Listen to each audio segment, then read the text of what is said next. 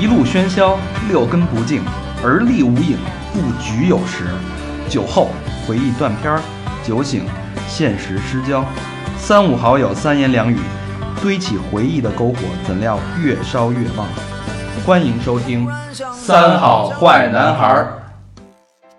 欢迎收听新的一期《三好坏男孩》，我是你们的好朋友大厂，你们好吗？你呀、这回怎么不是我是被什么什么大厂了？这不能乱说。我是和平，我是小明老师，我是小佛，我是高轩。哎，今儿人都齐了，嗯，因为今天这个话题很沉重啊，就是也不想做太多调侃。如果大家抱着就是听笑话的心情听这期节目，我觉得你可以现在可以适当的调整一下，嗯，嗯，它不是一期能逗你很开心的一期节目，因为最近我们发现了一些事情，嗯，观察了一些事儿，然后我们觉得有必要说一说，因嗯为让我们哥儿几个心里都很堵看着不舒服。啊。然后这个话题其实是小明老师提起来的，嗯我是觉得什么呀？就是最近看微博吧，然后就看有好多那种热门话题。嗯，这话题里边有很大一部分都是这个女性的权益受到侵害，尤其是儿童女性，尤其是儿童。嗯就就是我看就是两方面嘛，第一方面就比如说地铁里边那种咸猪手，嗯对吧？然后什么那个偷拍呀、或者蹭啊什么的，就这种，嗯这是一方面。然后还有一方面就是有那么几条新闻，就是关于小孩儿、嗯小女孩儿，嗯，然后被自己的什么那个身边的人啊，然后就给弄了。对，其实说说不好听的啊，嗯像咱们这个岁 数，呃，早一点儿的话，嗯已经是为人父母。嗯对，晚一点的话，也将要为人父母。这个话题你，你可能，呃，咱们好多听众可能刚毕业或者怎么样，他没有这方面的顾虑，对。但是其实从我们角度来说，这件事儿是一个特别感同身受的一个事儿。嗯，就如果说是你的一部分，你你最亲的人被受到这样的对待，这件事儿，我觉着是无论对谁也无法接受的。呃，最近四天报了三起嗯，女童性侵事件，四天三起，我不知道为什么这个，其实媒体有一个效应，就是这种连环的这种效应，但是不知道为什么突然间这么集中，这件事儿就是你躲都躲不过去。第一个就是那个前两天炒得特别火那个南京那个火车站，这事儿大概说一下啊，就是一个可能是十九十九二十岁的一个大学生，嗯然后他在众目睽睽之下，然后他就把手伸进了一个大概可能十岁左右十的没有十十六岁吧，是不是？没有没没没有，很小。十岁十岁嗯，十岁，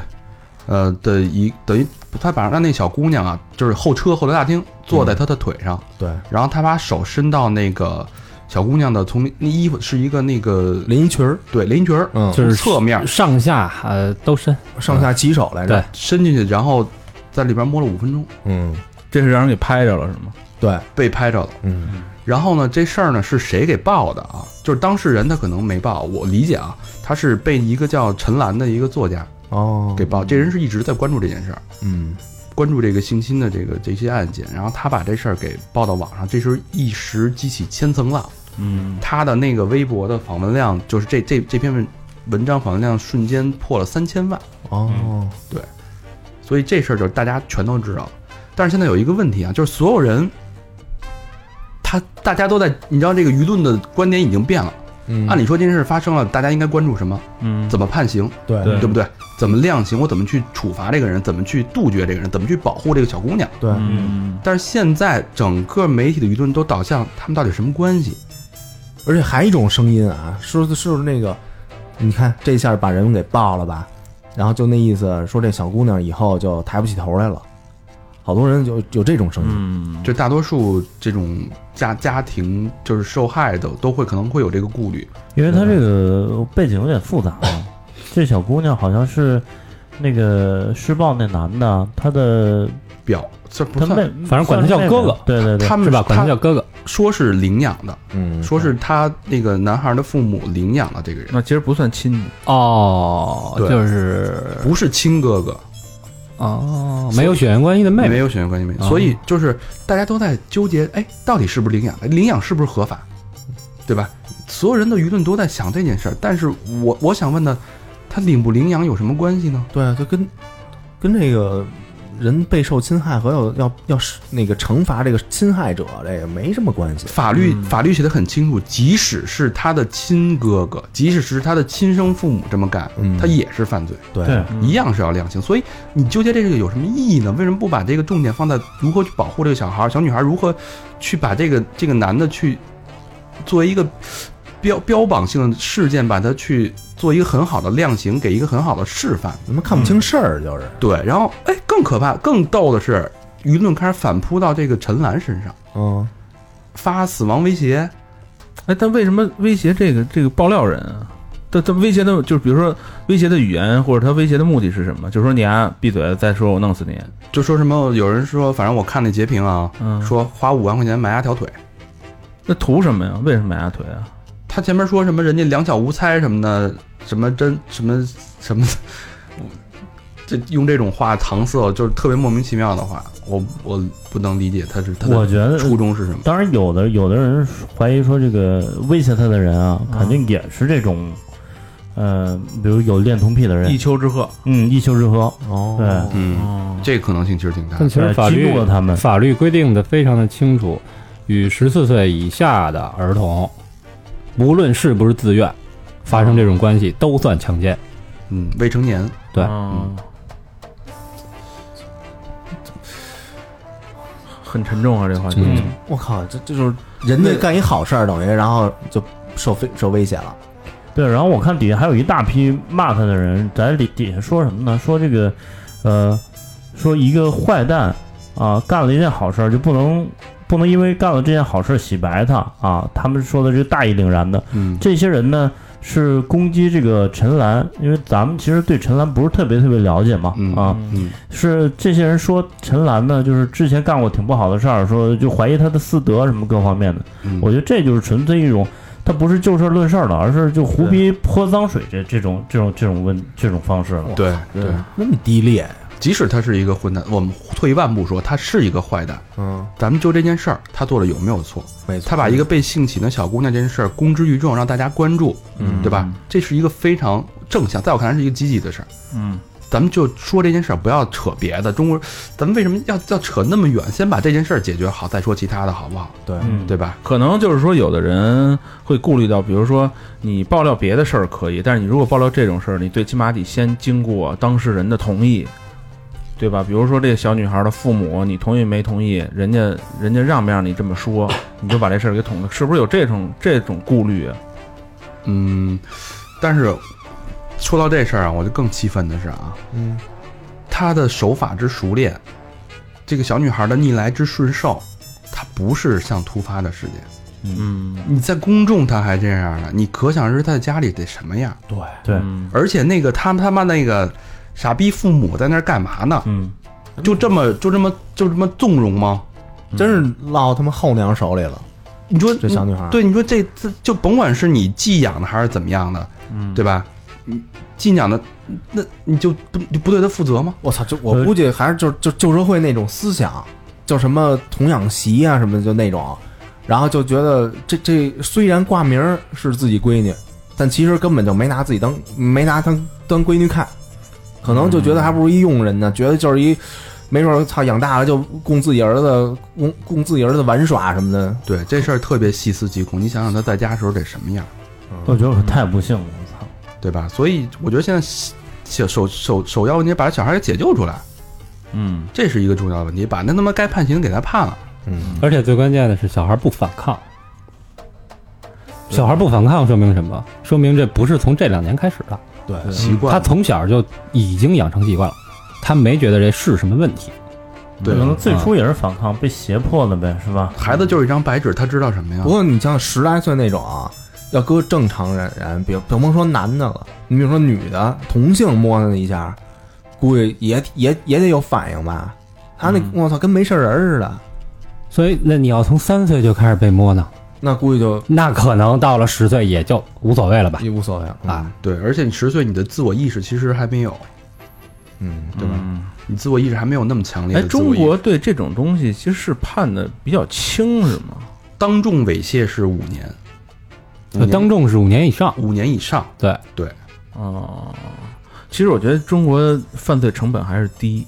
这就又说回到就是，其实中国所有的犯罪成本都低那个这两天其实还有一新闻，就是也门，也门的一个男性啊、呃然后奸杀了一个四岁的小女孩啊被儿，吊起来嗯那个，然后对当众在广场上枪决，枪决完了拿一起重机给吊在广场上，让大家所有人看。暴暴尸是吧？对人家这个，对，嗯，就之前泰国那说的不也是吗？给他做成他他不是吃小孩吗？给他做成干尸，让人那个就是万年唾弃，万年唾弃，让人就成展品了。嗯嗯，咱这应该也反正这事儿就是让，反正我听着特堵心，嗯，就堵心的这一点，就他妈第一好人被骂，嗯第二呢，咱不是他好人啊，这件一是一件正义的事儿嗯被骂，第二呢，这他妈的大家的舆论的观点全偏了，嗯对，吧？第三怎么这就怎么救这孩子没有方案？嗯，我他我估计现在可能还住在一起，哼操。对要不然要不然他怎么办呢？对他能去哪我儿？发现中国人这就是这舆论啊，就他妈爱往偏了来。我就怕这事儿啊再过一阵儿就不了了之了，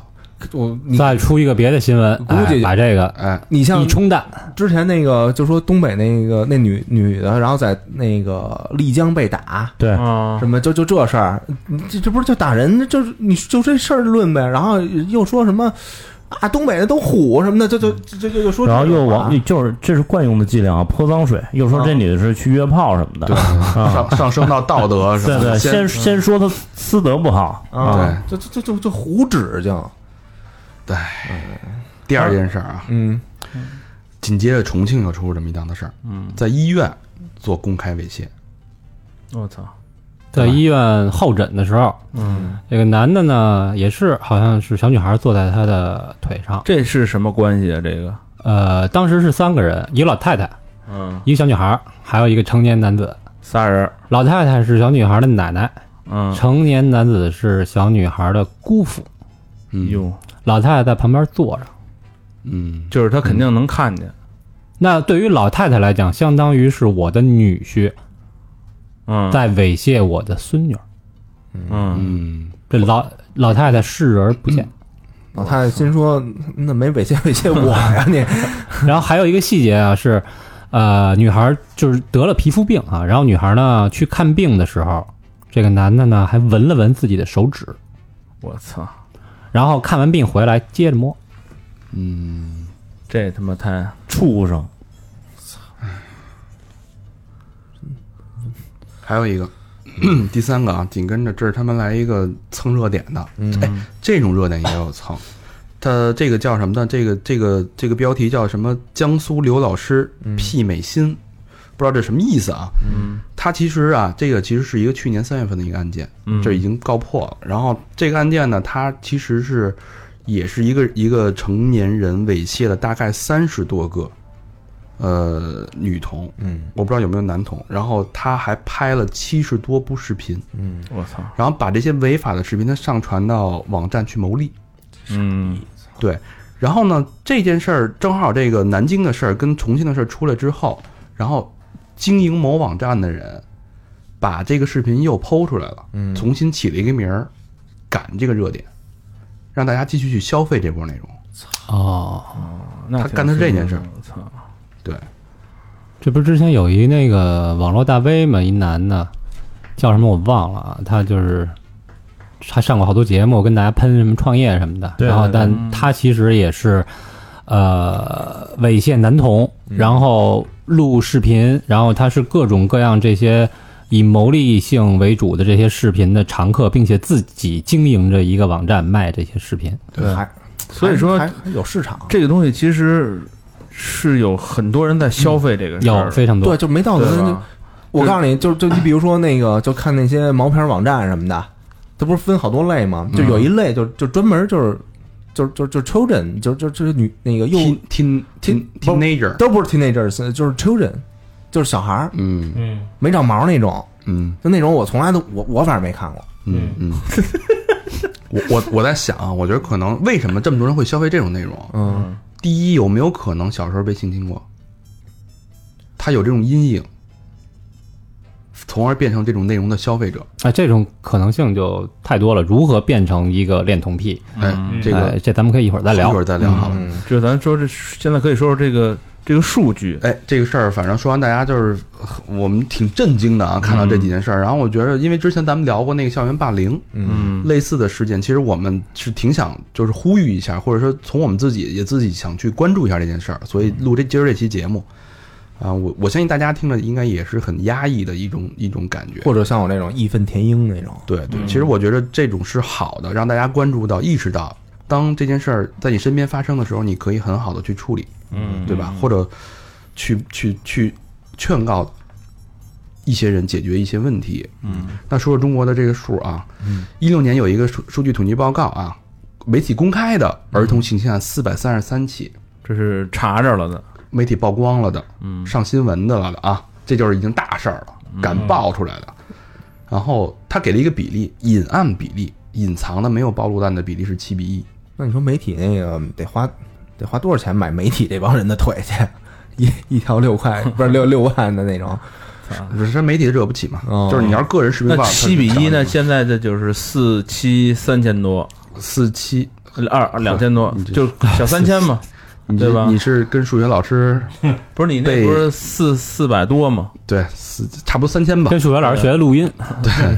然后，但是啊，那个之前就说回陈岚，她其实她自己弄了一个呃微博私信，叫“受侵害人树洞”。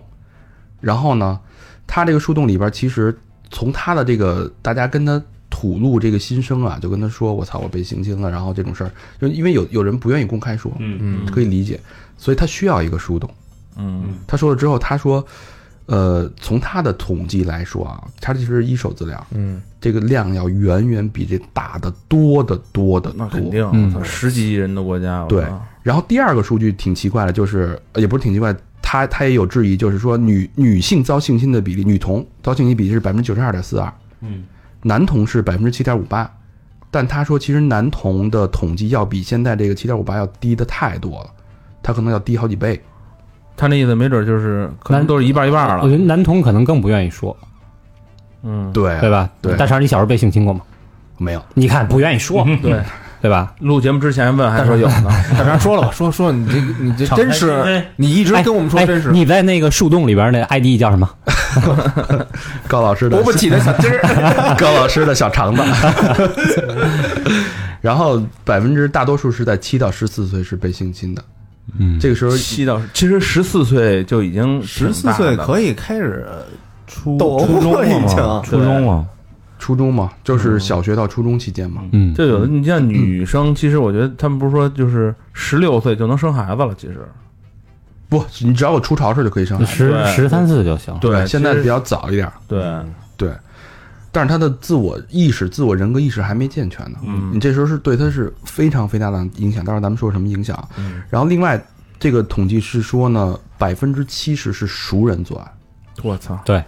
就是你身边的人。这大街上他你也不敢啊，你这看一女的过来，那然那后是强奸嘛？对啊那可能是极少数。嗯，但是，然后陈陈岚她的那个呃树洞里边的记录是说，百分之一百是熟人作案，呃，侵害人甚至包括外公、爷爷、伯父嗯，这些细节，呃，他说是非常令人发指的。就就其实还有很多老师、医生、嗯嗯教练，对，对吧？之前看一个就是英超的一个球员，然后写回忆录说，我在十几岁的时候，在那个英超的球队里边，嗯，被我的体能教练性侵，然后呃，说基本上得有就百分之好多啊，特别特别多的年轻的球员被教练性侵，行行。对，所以其实是非常非常多一的。说这，我想起那个 Linkin Park 主唱了，是哎，他也是因为这个呀小时候被性侵，啊性侵过，对啊，性侵好像，阴阴嗯那他影会有一点有一点阴影，时间好像还挺长。不要要不就抑郁了吗？嗯嗯，就常年压抑，对。所以说，性侵给这个儿童带来的伤害啊，第一直接伤害是身体上的伤害，嗯嗯包括你，我不知道那个在重庆那个得病那个是不是因为这跟这有关系，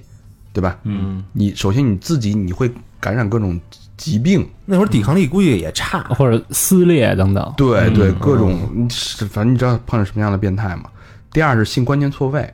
什么这什么意思呢？我理解就是说他可能第一他会性别会错乱，就是说我到底是男我是女，你是男你是女，如果你被同性性侵会更可怕，嗯嗯你明白吗？就说为什么一个男的要对我这样，对吧？他为什么要对我的身体好好奇？为什么要让我去碰他的私处，嗯，对吧？然后另外就是，那性到底对他来说是什么？我就怕这，比如说之前就老被自己家人什么性侵，然后之后就不相信任何人。一个是不相信任，还一个就是不拿这东西当回事儿了，嗯，嗯，就就觉得这嗯不叫事儿，根本就什么的。对，肆无忌惮了。啊就是这东西的观念就还会体现在呃，我看的那个一个报道啊、就是有很多在某游戏的论坛当中啊，嗯，呃，会有叔叔或者哥哥，哎，找这些男童、小男孩儿七八岁的啊，加 QQ，然后你你给我发照片儿或者发视频，我给你发红包，我当查我查到了那个平台，哎那个然后对就是其中有一个例子啊，有一个小男孩儿大概七八岁，记者去这个扮演一个叔叔，然后去跟他联系，然后小男孩儿说我现在在上辅导班儿，不方便。然后晚上，小男孩儿主动联系到这个记者，说要跟你视频，然后啪把视频一打开，小男孩儿自己在撸管儿，七八岁就七八岁，嗯，我操，比我就都早，他也不懂啊，他不懂那那肯定是之前的那些叔叔大爷教他的嘛，这叫性诱惑哎这个那个网上查到叫有一个，我不知道是不是那个平台叫小花仙的游戏平台，哎，对对对，就是这个，它是用虚拟道、虚拟道具做诱饵，就比如说它可能会给里边的人物买一些漂亮的衣服啊，或者买一些装饰啊，但是它需要钱，它没有钱，有些成年人在里面说，哎，我可以帮你买，但是你要帮我，他这就是就是性诱惑，你知道吗？嗯，小孩他不懂，他哪知道啊？你跟我视频，你给叔叔看一下，他我给你买这个，他也觉得没什么，他因为他分不清对错，对，嗯，这是最可怕。所以你就是性观念错位，他完全已经混乱，他不知道什么是好的，什么是错的，这你对后对后续是有非常终身的不可逆的影响。对，没准儿以后想，比如说升个官儿、进个职什么的，跟人跟人发一视频什么的，嗯嗯，哎，然后由这个引发的就是抑郁症，嗯，非常重要的抑郁症，这是终身的非常严重的抑郁症。之后就你说 Linkin Park 那个歌手嗯，主唱。自杀。日后就是自杀。自杀，如果你没有自杀成，那很很很，他不没说具体数据啊，有一部分人，小部分人会转变成性侵犯。嗯，就是他他是由受害者再变成施暴者，对 哎对哦这个是就恶性循环了，这事儿就可怕了。太可怕嗯了，对，之前看那个台湾的那个小说《房思琪的初恋乐园》，嗯之前炒得特别热，他就是小时候跟他们的那个补习教师、补习班的老师，嗯，然后有不伦，有一段就是勾被勾引和被勾勾引和被勾引的这种关系，嗯，然后发生了这种超友谊的关系之后，就终身抑郁嘛，嗯最后写的这本书小说就自杀了嘛，哦，嗯就这种事儿身边很多，但是你说像这种他写完这种小说被自杀，那个他那老师会被判刑吗？他不会判，因为他的证词是说他们发生关系的时候他已经成人了，他是十八岁，哦，对，他说是我呃可能也过了诉讼时效了吧？过了诉讼时效了。他说的是我在谈恋爱，他是以谈恋爱为名去说的这件事儿。对，但当时你你这个而且东西小说根本没有任何的依据。对你这时候你没法去判断，因为你他是一个老师，老师的权威，小明老师知道，嗯对吧？在学生面前，他是一个有绝对权威和威严的一个人，嗯，所以这时候你去摆布他是很容易的。哎，可是现在我觉得现在是不是小孩儿七八岁已经比较成熟了呀？七八岁，就现在的小孩儿比咱们那时候七八岁可强多了呃，吧？你得看啊，是北上广这种大城市，嗯还是乡村的？对，刚才聊起来，我我忽然想起，就是那种，你比如在农村，父母都出去务工啊，这种孩子我觉得留守儿童，对特 别容是这种，都没人给他有可能被做主有可能被受到侵害。这个嗯重庆这事件啊，就是这小女孩平时跟奶奶一块儿生活就是留守儿童嘛。啊，对，嗯，反正他那调查也说，农村的比例比城市已经开始多了，但是可能是媒体报的比较多吧，因为现在媒体也发达了，嗯所以就是说一下国内的这些数据，其实是一个非常非常不乐观的一个数据，嗯，而这个，而且这件事儿其实。你看，这我我是这两天查查资料才知道，嗯大家完全没有这个意识，你根本不知道。其实很多人，我觉得百分之九十人应该都会选择忍吧，对，因为如果这要没这么频繁的爆出这种嗯，这种案件来，不会拿这当成一大家可能比如说一个就。谈论个三五天，可能就就忘了，没有人会持续关注就这种东西。嗯，对，我看到有篇文章，然后里边有个有个网友留言啊，他说他曾经被性侵犯，然后后来呢就把这个事儿爆出来了，嗯爆出来呢，呃，可能还把他们几个的孩子的名字什么的给嗯说出来了。嗯啊，那这样就是他就就在学校里没法待下去了嗯啊。有男生说，哎，这年龄都挺小嘛，男生说你不是处女郎，这学校的。小孩儿也不懂啊，然后女孩呢就觉得他脏，好多人对他都霸凌啊，又引起被霸凌。嗯，嗯，对对对，就特别连锁特别特反应别不幸嘛。他本身是一个受害者，对对受害者等于现在是二次伤害，持续受害到三次伤害，嗯对吧？结果你说这孩子这终身的这种影响，你你希望你自己的孩子受到这种对待，谁受气啊？其实所以说这种事儿，如果第一次刚发现的时候能够杜绝，是最好的，是不是？我觉得不是杜绝，是预防，嗯，一定要预防。待会儿咱们会聊到预防啊。那咱们说说这个法律，因为大家都都很关注这件事儿，因为呃，正常的一个一个状态是说这件事儿发生了，大家引起重视了，那是不是有应该相应的立法去完善，去嗯去防止这件事？但是现在国内这个刚才咱们也说了，量刑比较轻，呃，公开猥亵才是五年，嗯，偷摸的呢，你根本查不到嘛，一到五年，一到五年，相对来说它犯罪成本太低了。对，对不对？所以，呃，我们也查了一下，大概美国这件事是怎么做的。嗯，美国比较有名的一个法案叫梅根法案，它是一九九四年一个七岁的小姑娘，呃，叫梅根坎卡，然后在家附近被一个犯罪分子给绑架了，包括奸杀，最后奸杀了，然后引起的全国的举国的震惊嘛，嗯，因为毕竟是一个七岁的一个小姑娘，嗯，然后这时候呢，就一九九六年出了一个梅根法案，这个法案规定，把所有性侵犯罪的人员的信息完全公之于众。嗯为什么呢？让大家防着点儿你，对吧？嗯，你完全可以查到，比如说我住在这个小区，我要查一下这个小区有没有性侵犯在这儿居住登记了，嗯，网上能查着，能查到，全是公开的，长什么样，什么犯什么罪，他们家住哪儿，门牌号什么的，全都能写的很清楚。第一，我可以预防他，嗯，我躲着他行不行？对对吧？嗯，更有甚者，他因为美国州跟州的法律不一样嘛，在一些州极端的州，俄勒冈州，他首先要在家门口把我自己照片贴在门口，我是性侵犯，哦，哦，那一辈子就完了。然后他要把他们家的房子涂成黄色的，呃房顶儿，嗯，嗯一看他们家房子房房顶上黄的，就是这他这家人性侵犯，嗯，这就跟过去那个脸上纹一球什么哎的，有点像跟那似的。有点像。最最还有一个最严格的就是我手上戴的电电子手铐，你去哪儿我都能知道你在哪儿。哦，啊这个法案呢实实施了吗？呃，是实施，就是已经是已经实施已了，经是吧在美国的现行的法案嘛，嗯，对吧？瞧人家这，哎，还有一个牛逼的呢，刚才老何说了，他想试试那个电子阉割，不是什么呀，化学阉割。电子阉割，我操，那够猛的。化学阉割是从那个呃韩国有，对对化学阉割因为之前看新闻里边报道过，韩国给一些那个强奸犯强制化学阉割嘛。嗯，对他其实就是防止那个阉割，大家都知道什么意思，就是给小鸡鸡拉了，嗯那叫生理阉割，对对物理阉割嗯物。理阉割。但是这化学阉割其实是药物注射嘛，让你就是让你失去这方面的这个这个这个这就个没这念嗯想。念想。哎，它是注注射完之后，这个等于是可能是控制你的睾丸酮的分泌，让你的性冲动降低。这个这个这个东西呢，其实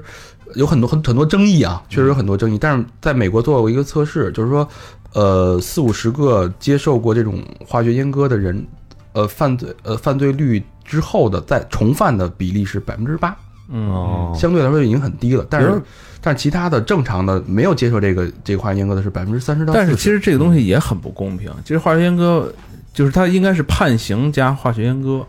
嗯一般都是这样。他他肯定会有判刑一个的判条件，对对啊有点跟那个发条橙子那似的，嗯。就一比如说他特喜欢暴力哎，就对，狂给你看暴力，嗯对吧？对他喜欢那性就是狂，就天天全给你看毛片儿，对，对吧？嗯，我知道这化学阉割是看那电影啊，图灵的那个啊，啊，imitation game，对嗯，然后给图灵就进行这个化学阉割了，好像对。对，它其实最早是用来那个治呃去惩罚同性同恋性，恋哦，嗯。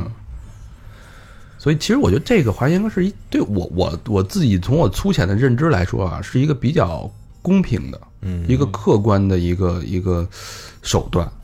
对吧？就是如但果是其实你对这个犯人没没起到太大的作用，不是，因为你知道这种这种性侵啊，它很多很多时候是因为他因为之前的一些记呃那弗洛伊德的理理论嘛，就之前一些的记忆，我可能看到这件这个画面，我会有性冲动，嗯嗯，我冲动时候我就会犯案，嗯我会不受我自己的意志去控制，嗯所以换下切切歌之后，他的这种性冲动会大大的减弱。嗯他是其实其实说白了就是对性就没有冲动了，嗯，对，而且比如说在狱里边儿，在号里边儿，肯定一听强奸犯、性侵儿童的，嗯，操，谁不弄呀？就觉得往死了，P 弄。 back 那种啊， 啊，操，翻一兜儿出来，就是一舔舌头翻一兜儿，操，什么意思？什么意思？没看过那个越狱，越狱看过啊，反正说我我感觉就是说，至少在国内这种，我觉得可做的很多，尤其在法律方面。那光咱呼吁没用，人人不立这个。就是如果你连咱们有这个意识都不去做，那它更没用了。觉哎，得我之之前中国不是说有一个废除一个称呼叫什么叫什么什么女童性侵还是什么什么诱奸啊什么的那个，就不能说什么什么诱奸女童还是什么来着？啊，就算强奸，啊，对，是吧？嗯那没有右肩这么一嗯就是说刚才高高老师说就那是强个奸嘛，十六岁，即使他是呃十四岁还是十六岁，好像是十六岁，十六岁之下，即使自愿的也是违法的。 嗯，哦啊对小明，哎呦，心里一激灵，好，哦 我明镜儿的，都是十六岁以下，不用 想，十六岁以上不考虑。我操，那这咱得大义灭亲一把。我他妈提出这个话题，我我我自己检讨了，但是没哎啊没想到聊这么嗯深， 哎，调侃两句，缓解缓解一下这个压抑的气氛啊。对那怎么办？操，这事儿必须得解决。如果说法律不到位，或者没有我们想象的那么尽如人意的话，嗯没有完善的监督机制，嗯你，怎么办？首先，你得他妈的把这帮人给认出来吧，对，你得知道这帮人是什么状态吧，你躲着点儿行不行？嗯自我保护得有吧？哎，高老师，这个我查了一下啊，嗯呃，就可能绝大多数的小孩儿，嗯在他们的意识里，犯罪者是长得丑且凶，哎，对，哎，但实际上不是这样的。嗯很多对于少年儿童的性侵犯者是温文尔雅，并且是长辈、长者、哦有权威哎对，刚才说了，医生、老师、神父、教练，哎，哎，隔壁的叔叔、嗯什么爷爷，哎，哦姑父等等等等，哥哥，都有可能是，对，都有可能是。同事，呃，这块儿有这个一个一个一个统计哈，百分之九十在三十一岁以上，百分之六十七是上司，身边的人就是最危险的。嗯哎，然后呢，呃，首先咱们就是先来说一下哈，就是什么样的嗯，小孩儿可能会比较容易被性侵，被性侵。被被成为目标，对，嗯，呃，其实身材长相并不重要。那小孩儿其实你说差不身多材都都都差不多哈，长得再难看也难看不到哪儿去去摸不出什么来啊。。嗯，在意的是什么？是你就是是不是软？说白了就是是不是欠缺抵抗力。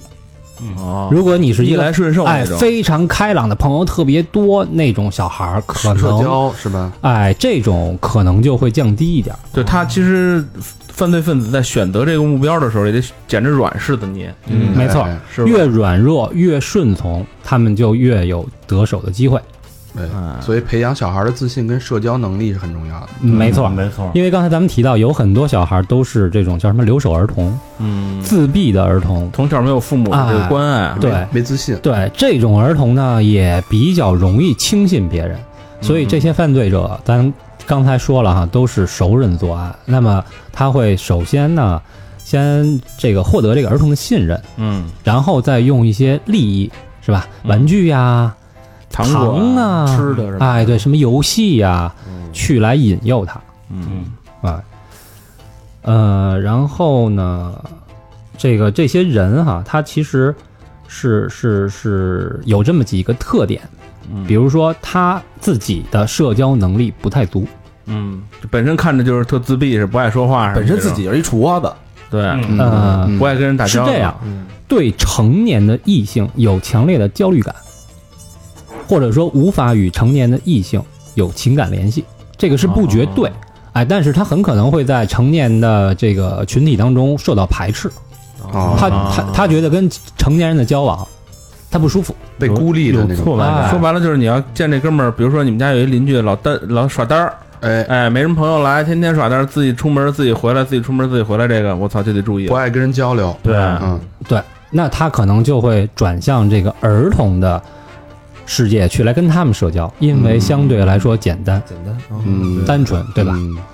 然后还有呢，就是有一些强迫性人格或者比较依赖的，嗯，这就个怎么讲呢？就是所谓强迫性人格就有很多嘛，嗯，啊、就是什么这个呃我每天要洗多少次手，或者我的鞋一定要特别干净，或者或者怎么怎么样哦，啊，或者是这种依赖型人格，嗯，就是特别喜欢孩子，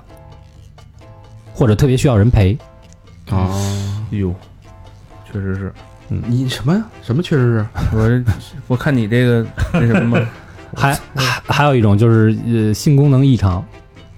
是这个没法检验啊是什么意思呀？对，这个你分辨不出来呃，基本上就是异地，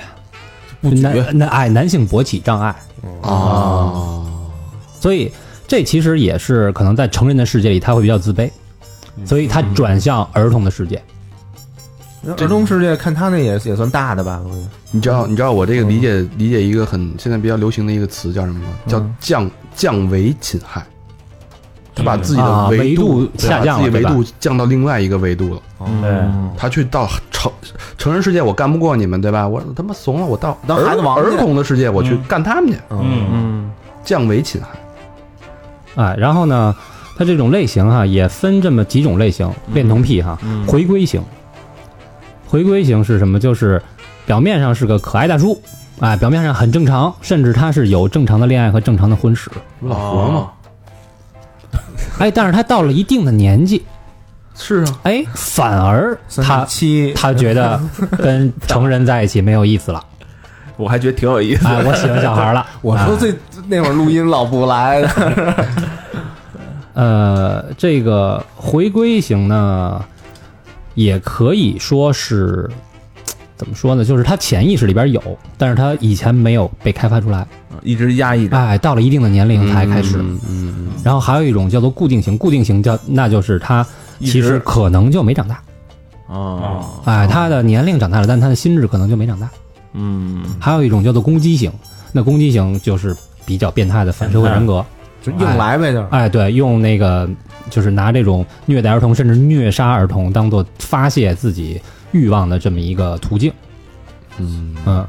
我我觉得后边几几几几种几类隐藏的比较深啊，前面那个包括偏执啊，包括那个不愿意跟人沟通啊，嗯，那能然后看依出来赖啊，对吧？然后不愿意社交什么的，我觉得这个其实，挺好辨认的。当然不是说这种这种性格的人都是这样嗯啊，但是就是可能比较易发。对它的易发性比较大，对。嗯尤其如果是你身边的有小孩儿的这个人群，你身边的人是这样的人群，可能是要多一个心眼儿。哎，嗯然后这个接下来啊，还有一个是更可怕的，我自己看着我都有点有点那个是呢呃，汗毛炸裂啊。嗯，呃，这些所谓恋童癖者啊，他们其实是有联盟的， 啊哎，呦我操，靠靠网络是吗？是有很多的暗网，并且在现实生活当中，他们也是会有一些打扮来，呃，认识同类。啊，当然，就是所谓这些网络上哈，那大家哎共同去分享什么你的故事、我的故事、你的影片、我的影片，这就很正常了，对吧？对对对，哎，那现实生活中呢，你比如说他们会会佩戴一些饰品，或者在他们的衣服上，也许会有一些字样。哎，这个就大家得关注一下了啊。啊。当然，这个在国外比较多哈，中国我不知道有没有，因为这些都是英文的，比如 B L O G O。嗯，如果你看到有人戴佩戴这样的饰品啊，饰品上面有 B L O G O，或者他的衣服上写了这些，代表他是一个男童癖。啊， boy love 什么的，有 L B L O G O 是幼龄男童癖，哎 L B L 哦，幼龄男童，对，G L O G O 是女童癖。够 love， C L O G O 是恋童癖，男女通杀。我操，然后还有一个叫做 C L O M A L，叫做恋童癖媒体在线运动，我操，这是这些人成立的一个组织。哎，所以他们在衣物上、戒指上、吊坠上都可能会印有这些符号。嗯其实这这肯定是违法的吧？这都是都是违法的组织，你你那当然了，是吧？但是你没有明显的证据，你没法儿你没动人家，对，没法儿动。即使他压纹身上，你啊对你没逮着也对，然后呃，这里边还还就我查的这个资料哈，他还有一个引用了一名性罪犯的一句话，就是他平时喜欢戴女性的珠宝。那嗯他回答道：“哈，当人们问我为什么要戴女人的珠宝时，我会告诉他们，这是为了纪念我死去的妻儿。如果我这么说的话，就不会有人再问我更深刻的问题了，啊，对吧？因为我是一个伤心的一个一个其实是一个圈套，哎，对我是一个伤心的、没有老婆孩子的一个一个男子，你还会再继续问我吗？都说嗯、i sorry to hear that，嗯就这种然后还有，呃，每年的四月二十五号，叫做什么呢？叫做爱丽丝之日。嗯，爱丽丝之日就是《爱丽丝梦游仙境》吧？嗯，一个少女，然后如何打败那些就是什么恶魔啊什么的那个。嗯，哎，这个就是所有恋童癖者的节日。哎呦，四二五，对，爱丽丝之日是吗？所以所以他们也不是一个人，他们是一个组织，组织。嗯有点像那会儿那看那什么人皮客栈，嗯，就那感觉似的。嗯嗯嗯嗯嗯，这这一说就有点瘆得慌。对，这个其实在中国可能嗯少点儿少点儿，都是单单打独斗那种。但你这么不啊？你想，他有有很多网站啊，对哦他靠这些东西，这些人其实靠也是靠这种网站的方式聚在一起。他既然有人靠这个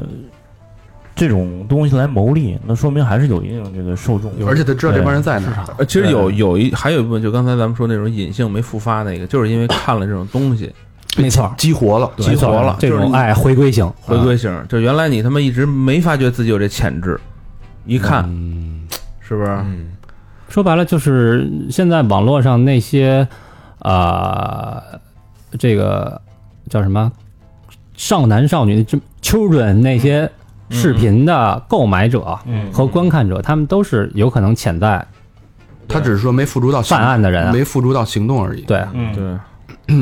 嗯，之前有一个纪录片儿说日本日本这种东西特别多，是一个英国的纪录片儿。嗯嗯然后他到那个到那个女仆西餐厅、嗯咖啡馆儿，然后去跟那些女仆聊天，其实他们都是未成年。嗯，然后其实是日本是这种明目张胆的宣扬这种女呃未成年少女的这种性的暗示，萝莉和呗和暧就是昧那种。啊，对，而且他们有大量的就是未成年的呃这种写真集，情情色制品，嗯对，在日本市场流通而且这是他妈合法的，是和至少他们没没有被取缔，对没有被取缔，那就是有法律保护的呗。是像那种法治国家，如果它允许它存在，就是它合法的。所以你说这个对中国是不是也有一定影响？对，你们中国人就就哎就就学这个。你比如说看了毛片儿的那那种那种，要不那么多什么偷拍群体，就那个群底什么那个，嗯，就是就地铁上猥亵人家的，嗯，估计全他妈就受那影响，都我觉你说呃不不是就就就就就觉得那个没事儿，什么觉得挺刺激的那种。嗯对，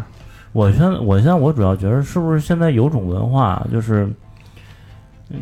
偏向低龄化啊，嗯就是成人啊，然后萌他卡哇伊对萌，他对越来越倾向于低龄化，喜欢的人啊，喜欢的这个小女生、小小男孩儿也越来越倾向嗯倾向于啊，这叫所谓叫萝莉萝莉控和正太控呃，，对对对吧对对，这明目张胆正面就这么叫，那我不知道有是不是有人把这个这个发展到另一块儿了，什么鲜肉什么的，对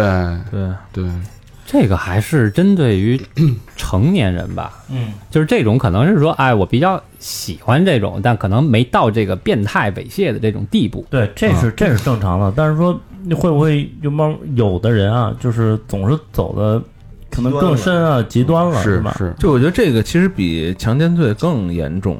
严重很多，嗯严重太多了。对，这他妈毁人不是说这这是从你比小如你比如一你辈子就完了。比如你说你喜欢正太啊，明面上这么说，然后呢，你分享正太的照片儿，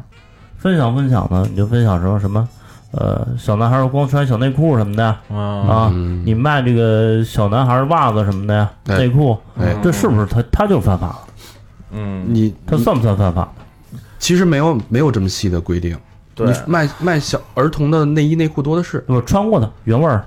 那你怎么证证明他是穿过的呢？不是他跟网上他有的挂着，我就以这个名头来卖。他说这是我一个营销的手段啊，对，呃不是，问题是也法律上也没有人说这东西不能卖，对啊，就二手的东西呗，vintage 啊，对，关键是看你买 不买。对，就是这个就法律没办法这么细。其实应该到这么细，嗯，其实我觉得应该到这么细，我觉得不是要真正的法治国家，你有这些这东西，它如果你允许你存在，你那就是你合理的，对吧？就是你做买卖嘛，做什么样的买卖都有。我总对吧我总觉得法法律不应该去这种纵容，或者说在这种叫什么叫比较暧昧的去允许这部东西的存在，因为它是有非常明显的倾向性的。因为对啊因为你就是很明显，他买这个东西，其实你正常联想、正常不推断就是这个东西其实其实就是这样。你看，你比如说在咱们国家这种东西吧，你觉得特别危，你你那你说美国卖枪这事儿呢？我觉得这不一样，这不一样不能我这一嗯没事儿样搞过啊，这个其实道理是一样哎的。，那那枪是宪法赋予美国宪法赋予的民众的权利，他就妈是你比如说在日本啊，在日本像这卖这种东西也是法律允许的，就你卖什么原味内衣啊什么的，那但是你它不卖禁止啊你卖原味儿内衣可以，嗯但承认是但是如果小孩儿呢，十一二岁小男孩儿呢，是吧？啊你这买这我觉得这就这就不成。买枪有可能用来保护自己，但是你买一小孩裤衩儿，你这是明显错。怎么保护自己？啊对对对，嗯你买枪有可能对，有可能错，但这是明显错。对嗯，对，哦，关乎这块儿，我觉得那个外国拍的电影也挺多的，是吧？什么对水果硬糖是是这块儿的吧？对是吧？嗯？Hard 然 candy，后然后什么溯源啊、熔炉，对嗯我我记得还看过，我不知道是不是你说那个美国那个法案啊？他拍了一电影叫《可爱的骨头》，嗯啊，对，呃，看那我也完看过看完之后，这个心情特别不好。那那片儿拍的还还很唯美，没对有任何对暴力的这个。对，那小女孩镜头特别可爱，嗯然后嗯就都是特别惨啊。嗯，嗯，呃我不知道国内有没有这样的，那肯定没有，他绝逼不让拍。你看溯源的时候，你不是哭了吗？哭了，就是，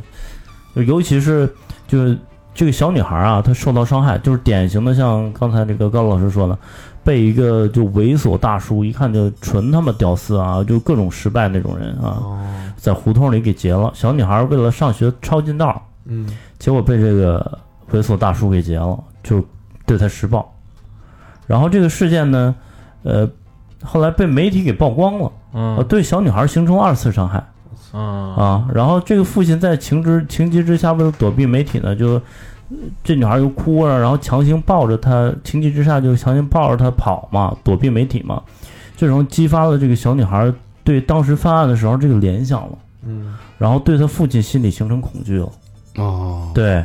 然后他无他父亲一直无法走进他，就就就去抚慰他嘛。然后这这小女孩喜欢一个动画人物，他父亲呢就就租了一套这衣服什么的，天天跟跟他面前，然后这个就逗他开心。最后呢，小女孩出院之后啊，这一切事儿都摆平了。然后她去上学，她父亲仍然是穿着这套衣服，天巨逼热啊，然后尾随她就是保护她嘛啊。嗯然后有一天呢，这小女孩突然就停下了，然后转向她父亲，然后她父亲戴大头套，就是巨逼热啊，里边冒着汗。然后这小女孩说：“你是爸爸吧？”然后这个这男的搁里边不吱声，这个镜头又给到那个头套里边，里他父亲满头冒汗嘛。嗯然后这时候就是，其实这个小女孩也接受了她父亲了嗯啊。然后她父亲流泪，就我觉得在这儿是特别特别感动的。嗯，嗯其实一种，其实你这种性侵一次，你可能父亲要用多少多少年、几十年去抚慰这种心灵。对，嗯所以你说操，为什么不直接枪毙就完了？操，你是不是？你爱有这癖好，我操，留着它干嘛？哎，呦，到时候又有人说了，罪不罪不当死，对，有人说这个你不人道，这不人他道是病嗯，冲动，这是一种什么的病嗯对，一次，然后其实对社会还是有价值、有贡献的，这种就话又太多了。啊我我我看着有一文章，好像底下，呃，就就说这个，比如网上贩卖视频这种啊，然后呢，底下有人评论，就是就就卖他的名义，就说什么呢？说三年血赚，还有死刑怎么怎么着的，就是三年血赚后边那句我忘了啊。三三年血赚讲的是什么呢？就是就这种这种暴力，猥猥猥亵儿童什么的，你可能三年左右这个徒刑，然后最严重到死刑。嗯那如果判了你三年，就是你看这片儿判了你三年，你都算赚了。如果你看看了这片儿的话啊，嗯死刑也就是不可惜啊，就就这种嗯，啊，玩了命了看这个呢。刚才刚才高老师说那个其实是属于外在的，就是我怎么去预防。但是其实中国人，尤其咱们咱们这个传统保守的中华民族啊，特别缺失的一点就是对这种性的教育或者性侵的预防的教育。嗯统计说，大概七成人啊，这种性侵教育是没有的，九成人没上过这种性侵预防的课程。肯定他嗯们有那功夫还呃补节数学呢，估计有啊设这课，然后数学老师，哎，这节课不好意思啊，这节课咱们做做点题什么的对，那会儿生物、美术、音乐、体育老师老他妈病，啊，对吧？但是你没想过你，你学的再好，你是天才，你落了这一课，就完危单你踏那了九十九课全白费。啊，特逗。我们小学时候学这课的时候啊，小学的时候他有个讲这个生理卫生嘛，嗯然后老师说，哎，全全部小男孩儿先下去玩儿去，我嗯们就玩了一节课。嗯，给小女孩上的那时候是，我们那课就是最后老师说这课自习不上了，放个片儿什么的，也不让你看那视频。嗯其实那时候就这么这么说，其实国家也在做这方面工作，是吧？对比如说生理卫生课这个，其实就是在做这方面工作，其实就是但教远你远不够，对，就是远远不。够。就而且生理卫生课这是这是小学比较高年级才有的，嗯，或者说有的是初中才有嗯的，就小学六年级、五年级其实已经太晚了。太晚了，那一下那都十来岁了已经。嗯对，我记得那会儿我上学的时候啊就没有这课，然后好像就给给了本书，说自己嗯看去。然后对就这种，就平时杂七八糟那个，就不是那种正课的，他他给你讲什么怎么防什么那个化学武器，怎么 防而且其实学校里边没有正规的这种老师，就比如说生理卫生课，没准是他妈生物老师带，或者说他妈哪个什么语文老师带就是生物课里边其中一章，哎发你一个一本书看就看吧。就一节课啊看个录啊像，还被跳过去了。嗯啊？对对对对，所以我说这个好多事儿你不能把这个责任推卸给社会，嗯其实我更多是你父母其实应该要做的一个非常重要的一节课，对，跟小孩儿去聊聊什么是性，什么是性侵。但是你孩子要问你爸爸我是从哪儿来的，你怎么说？我说就是你跟妈妈的结晶啊，然后我们通 谁跟妈妈的你结不是什么，就是我跟妈妈的跟你妈妈的结晶 啊，对吧？然后我们通过呃精子的方式，然后跟卵子结合，然后十月怀胎有了你。那他精子怎么进见的卵子啊？卵子它是通过一种输入的方式，你怎么输入的呀？就比如是谷歌输入 啊？我看过一电影，我看过一电影，就外外国电影，就是小孩儿小孩儿问那个他爸说那个说怎么来的，然后说那那那谁家时候麦克他爸说说蜜蜂先叮咬男的，再叮咬女的，然后就有了我，就是那个就就传传播花种嘛，啊然后就有了我。他爸说放屁。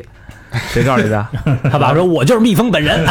他爸说：“我告诉你啊。”他爸想半天，举嗯举例，他说：“你看这这插销没有？”嗯，说为什么能有电呢？你看这插销，那那个插座儿就是你妈，啊嗯这这个插销 就是我，我一插进去啊 就有电 了，这灯泡就能亮，你知道吧？它就是这个功能。啊它就是灯泡呃，对，啊。就是它它是一种比喻，或者是一种那个挺有意思的说法，嗯但是它还特形象，告诉你嗯，这种嗯我我今儿看了一个那个 TED 的一个演讲，嗯是一个有三十年经验的一个美国老太太，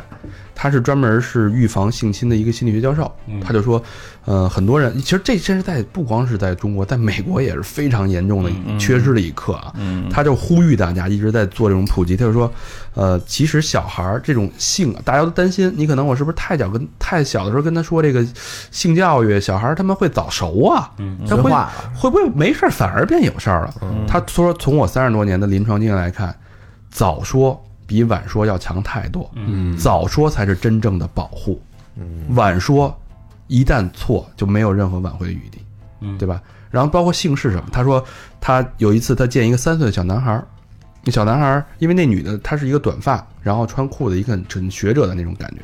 然后小男孩儿说，呃，Do you have penis？他说 pe penis，嗯说你有没有小鸡鸡？嗯然后那人就很奇怪，他是，所以他就是很巧妙的站在小孩的角度去分辨。其实小孩三岁的时候，他他分辨男女就是看你的头发长短跟是不是穿裤子穿裙子，哦就这么简单。当他混乱的时候，他会哎呦，这一个女的看着像女的，但是她是短头发穿裤子的，嗯那我怎么去分辨？我只能靠问她是不是有小鸡鸡去分辨她的性别。嗯所以他对这种性的无知是你无法想象的。如果说一个父母，我我告诉他别他妈瞎问，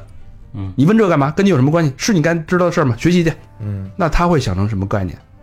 他第一他会问别人，嗯第二他会去网上自己搜，嗯，这是你想要的答案吗？嗯这绝对不是一个正确的渠道，嗯，对吧？第三，他所有跟性相关的问题，他得到的都是一个成人世界的否定，嗯，他就不知道这事儿到底是对还是错，他会感到恐惧，嗯他会被拒绝。一旦他遭受性侵的时候，他不会 say no 的。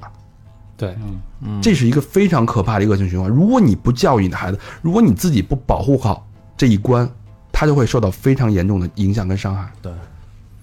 对，这个其实中国父母欠缺的一点就是咱们，比如说，如果以后为人父母，因为咱们这波人就没学过这个东西，嗯你现在哪有功夫再再让你学你，你还学这个去？嗯，你说是不是？所以就是嗯现在你说这挣挣钱都来不及呢，谁还有功夫他们先学这个再教育小孩儿？但我觉这么得，难我觉得的这，个什么教育孩子这这课什么的，嗯，挺有必要上的。就嗯怎么、怎么教育孩子，这是一个很专业的一门课，嗯心理学科，这根本不是说就是你看两本书，或者说你自己在家你看你网上教你怎么说，你就跟你小孩怎么说。对他这得报班儿，对也你你也不你一定啊。人那个太太那教授说了，其实非常简单，就从父母做起，因为你最了解你的孩子，嗯嗯就用他能听懂的话，最简单、最坦诚、开诚布公的告诉他，嗯什么是对的，什么是错的。你的身体的发育，你应该感到自豪，嗯因为性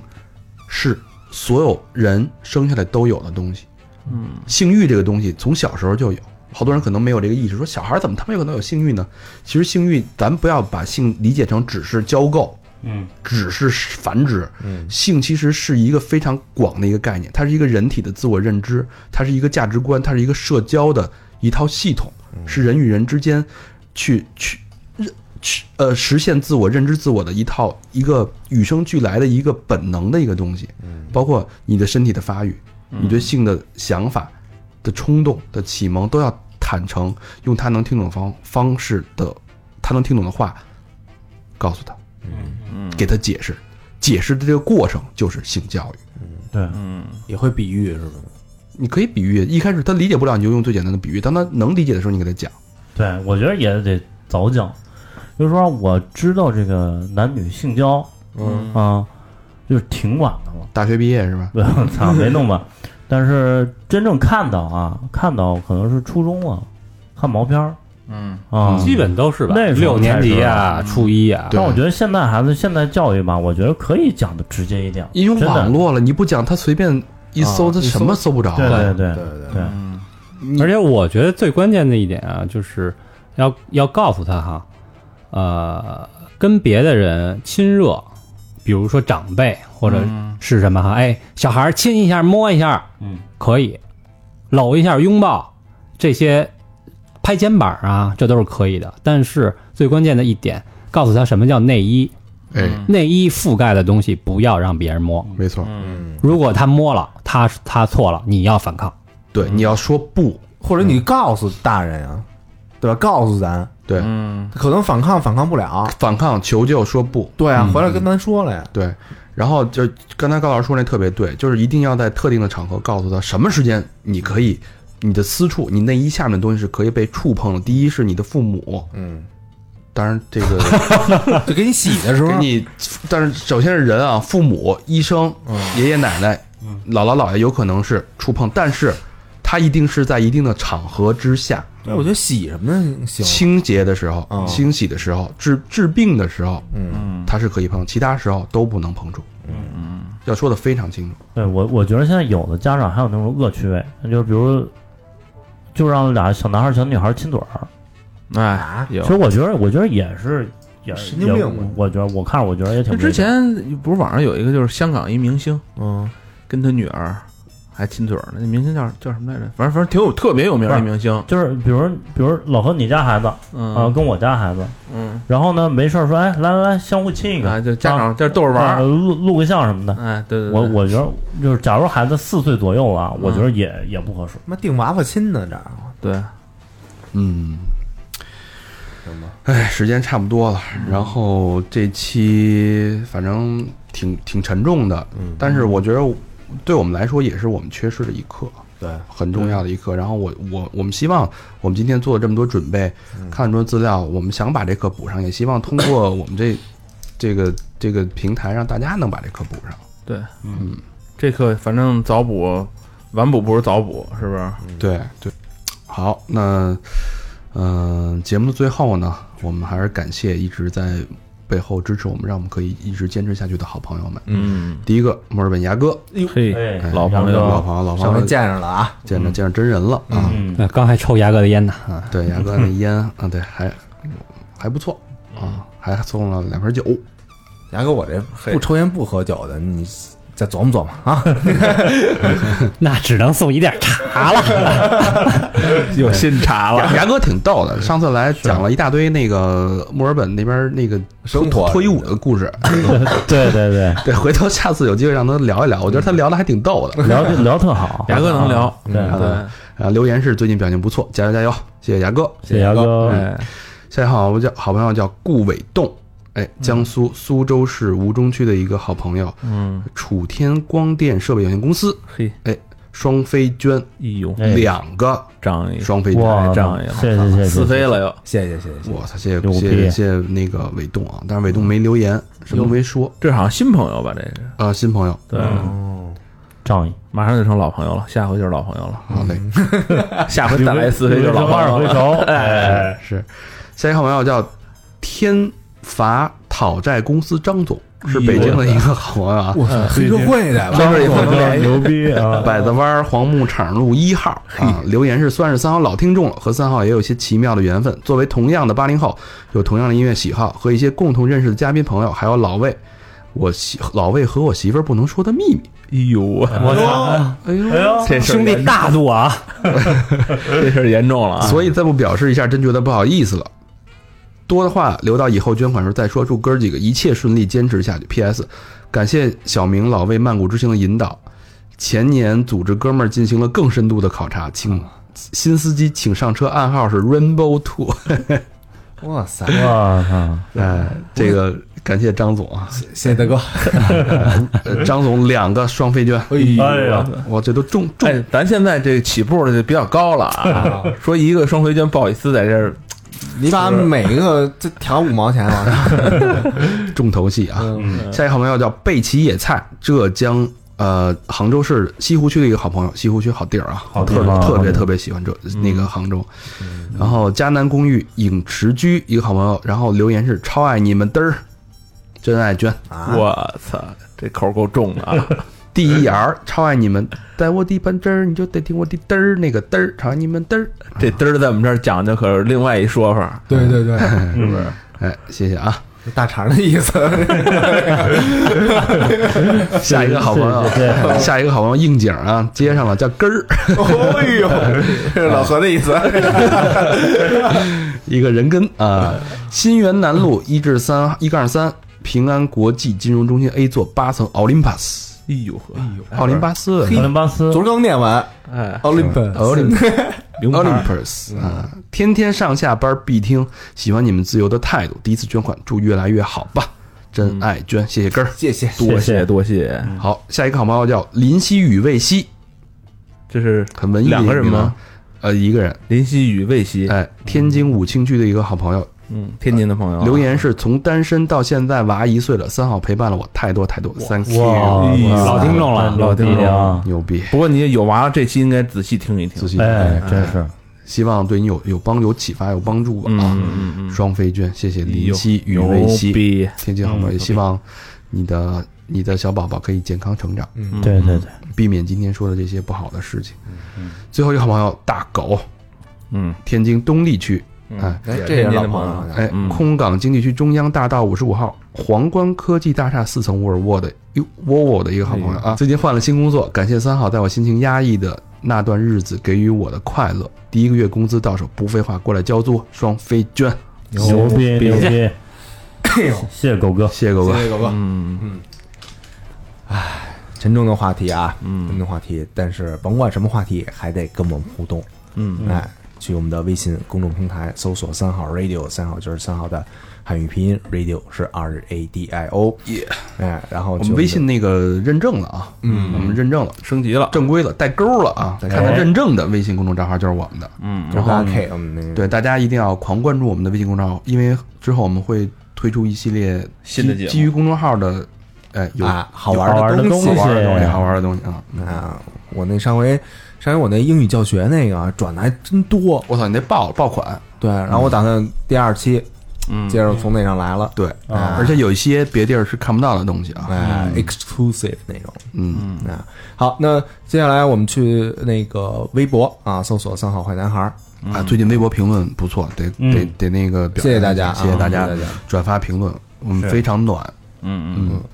还有呢，我们的这个百度贴吧、QQ 一二三四群，我们还有这个 Facebook 和 Instagram，然后我们飞机的产品也马上要又要出新款了，呃，四周年的产品快上线，但是现在现在其实肥机是没有什么货了，因为我们感谢大家捧吧，对，我对因为我们的东西大家都知道，嗯、f C F S C N 我们基本是不做补货的，都是限量的，对，就一波货，就一波然后卖完了就没了。一波流，嗯我们这对对所以到时候我们会在那个提，就是第一时间告诉大家，然后也谢谢大家支持。对我看现在还有文帽子，嗯，可惜了，没了没了，Now or Never，哎，嗯，行，那到这儿吧，这期好吧啊？嗯那这期沉重一点吧，嗯是但是就是事实，没对嗯有，办法，我们一定要说出来。我们的底线就是真实，真实嘛。对。谢谢大家收听。